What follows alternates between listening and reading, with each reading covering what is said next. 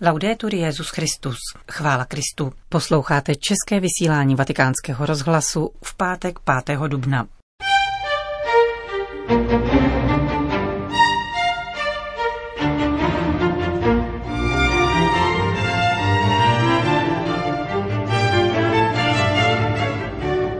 Významu adorace a jejímu místu v životě křesťana věnoval otec Raniero Cantalamessa své čtvrté postní kázání, které přednesl dnes ráno ve vatikánské kapli Redemptoris Mater před papežem Františkem a jeho spolupracovníky z římské kurie.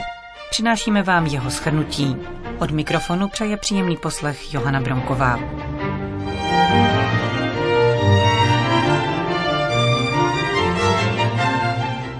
Papežský kazatel uvedl svou čtvrtou postní promluvu připomínkou setkání Františka z Asízy s egyptským sultánem Al-Kamilem.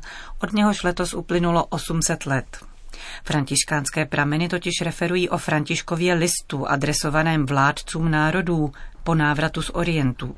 Se zřejmou aluzí na muslimské muezíny svolávající k modlitbám František vybízí křesťanské panovníky, aby každý večer prostřednictvím vyvolávače nebo jiného znamení ohlašovali, že všechen lid má vzdát chválu a dobrořečit všemohoucímu Pánu Bohu. Je to krásný příklad nejen dialogu mezi různými náboženstvími, ale také vzájemného obohacení. Jedna misionářka, která mnoho let pracovala v jisté africké zemi, napsala tato slova. Jsme povoláni odpovědět na základní potřebu člověka, na hlubokou potřebu Boha, žízeň po absolutním. Učit lidi boží cestě a učit je modlitbě. Právě proto mají muslimové v těchto oblastech tolik proselitů. Učí i hned a prostým způsobem uctívat Boha. My křesťané máme jiný obraz Boha. Boha, který je nejprve nekonečnou láskou a teprve pak nekonečnou mocí, pokračoval papežský kazatel. Jako velkou chartu křesťanské adorace ocitoval Ježíšova slova k samarské ženě ze čtvrté kapitoly Janova Evangelia, kde Ježíš vysvětluje, že úcta k Bohu není vázána na místo, protože Bůh je duch a kdo ho uctívají, mají ho uctívat v duchu a v pravdě. Teprve nový zákon povýšil slovo adorace k této důstojnosti, kterou dříve nemělo. Ve starém zákoně se adorace obracela kromě Boha také v některých případech k andělovi nebo ke králi. V novém zákoně však při každém pokusu uctívat někoho jiného než Boha nebo osobu Krista přichází bezprostřední reakce. Nedělej to, adorace patří pouze Bohu jako bychom v opačném případě byli vystaveni smrtelnému nebezpečí. Právě to Ježíš na poušti opakuje ustavičně pokušiteli, který chce, aby se před ním sklonil. Je psáno, pánu svému bohu se budeš klanět a jen jemu sloužit. Církev rozvinula toto učení a rozlišuje mezi adorací náležející výlučně Bohu, označované jako latria, úctě ke svědcům, důlia a úctě vyhrazené paně Marii. Adorace tedy patří jedině Bohu. Původní řecký výraz proskinézis, užívaný v evangeliích a ve zjevení svatého Jana, znamenal konkrétní gesto klanění, položení se na zem tváří k zemi na znamení úcty a podřízenosti. Pouze v dialogu se Samaritánkou a v prvním listě Korintianům začíná označovat vnitřní postoj duše vůči Bohu.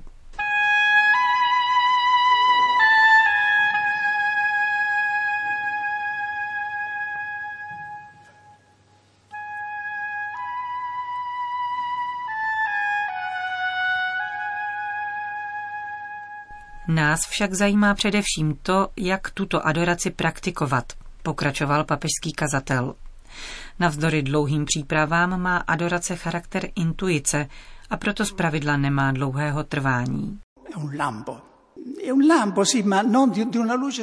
Je jako záblesk světla v noci. Je to však zvláštní světlo, ani ne tak světlo pravdy, jako světlo skutečnosti.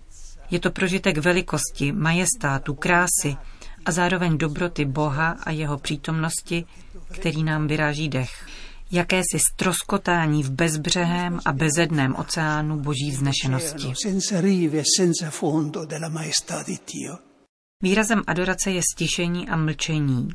Když smysly obklopuje nekonečné ticho a s pomocí ticha zestárnou vzpomínky, říkal jeden z pouštních otců, nezbývá než adorovat.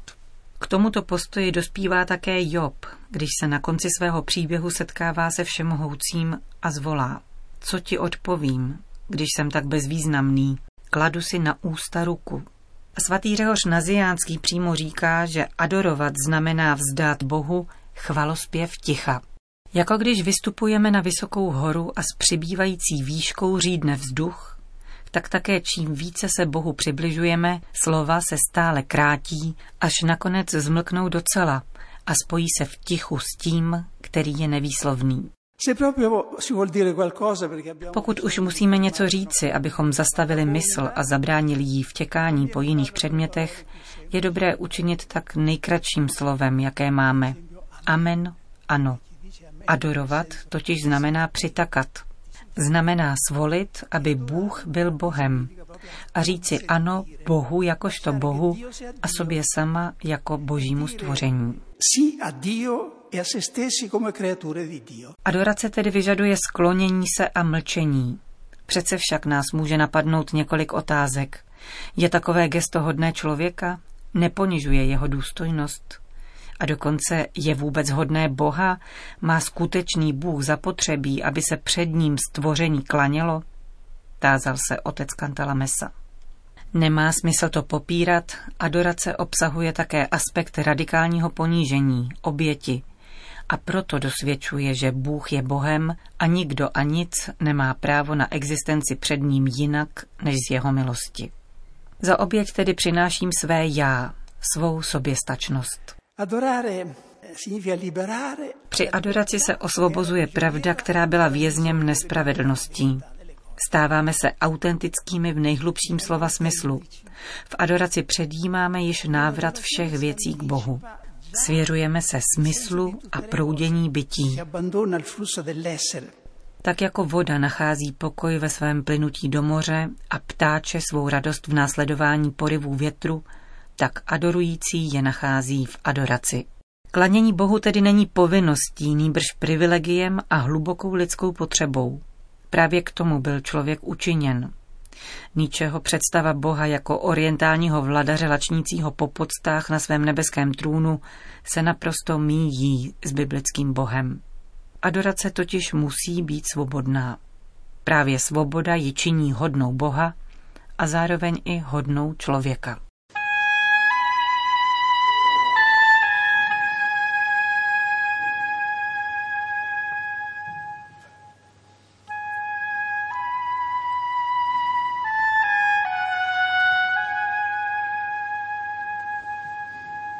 Katolická církev zná zvláštní formu tohoto klanění, kterým je eucharistická adorace, pokračoval papežský kazatel.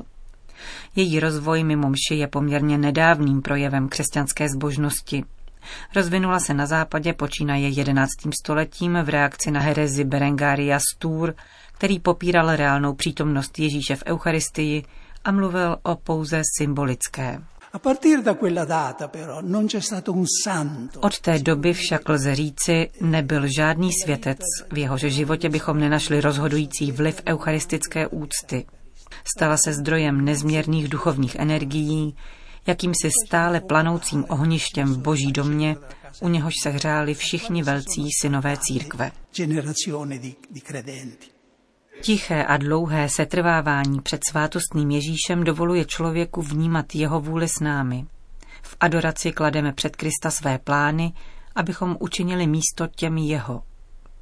Boží světlo postupně proniká do srdce a obnovuje ho, dodal otec Kantalamesa a připodobnil tento proces k fotosyntéze, nezbytně nutné k růstu zelených rostlin. Musíme být jako tyto zelené listy, které jsou symbolem eucharistických duší a kontemplativních duší. V rozjímání slunce spravedlnosti, kterým je Kristus, se zaměřují na výživu, kterou je Duch Svatý, ve prospěch celého velkého stromu, jímž je církev. Jde o to, co jinými slovy říká apoštol Pavel, když píše My všichni s nezakrytou tváří odrážíme jako v zrcadle velebnost páně a tak se přetvořujeme stále víc a víc k zářivé podobě, jakou má on. Působí to duch páně. Jenom Bůh ví, kolik skrytých milostí se stoupilo na církev díky těmto adorujícím duším, pokračoval papežský kazatel. Připomněl také, jak velkou evangelizační sílu eucharistické adorace dosvědčují komunity, které ji zařadili do svého pravidelného programu. Mnozí náhodně vstoupivší do adorační kaple naléhavě zakusili boží přítomnost.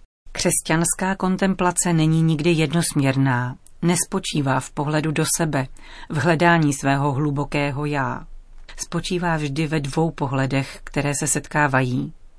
Skvěle jistě kontemploval Eucharistii onen rolník z farnosti v Ars, když na dotaz svatého faráře po tom, co dělá při všech svých návštěvách kostela, odpověděl Nic, já hledím na něj a on hledí na mne. Přestože my někdy klopíme oči, boží pohled nikdy nemizí.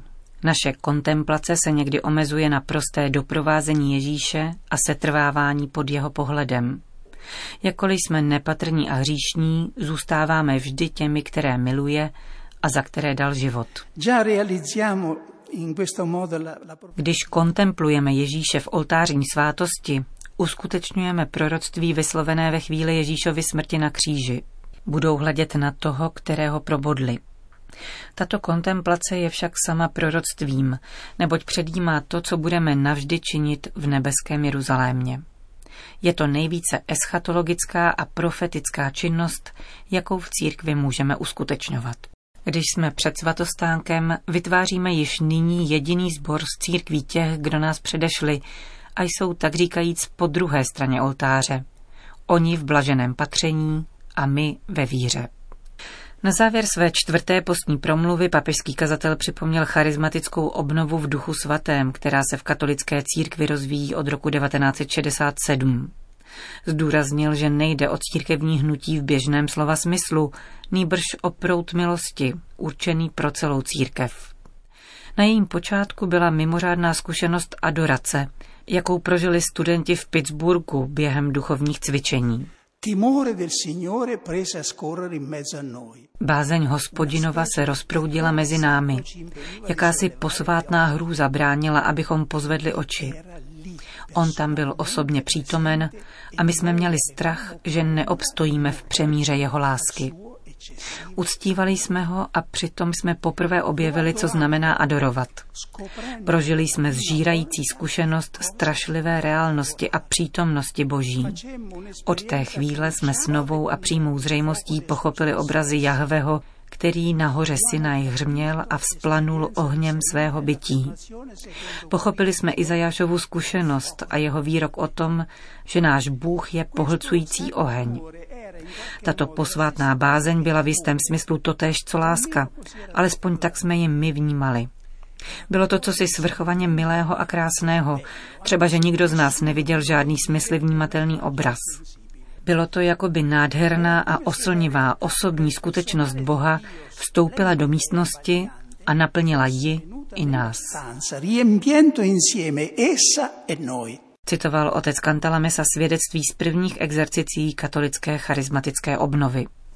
Prožitek božího majestátu a dobroty, bázně a lásky, strašlivé a fascinující tajemství, jak jej definují religionisté.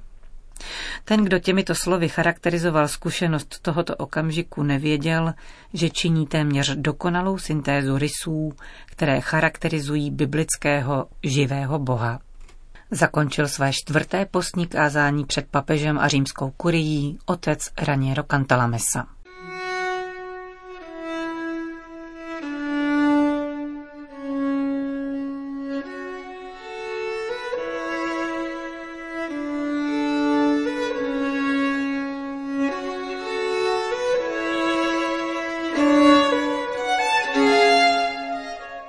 Končíme české vysílání vatikánského rozhlasu. Chvála Kristu, laudetur Jezus Christus.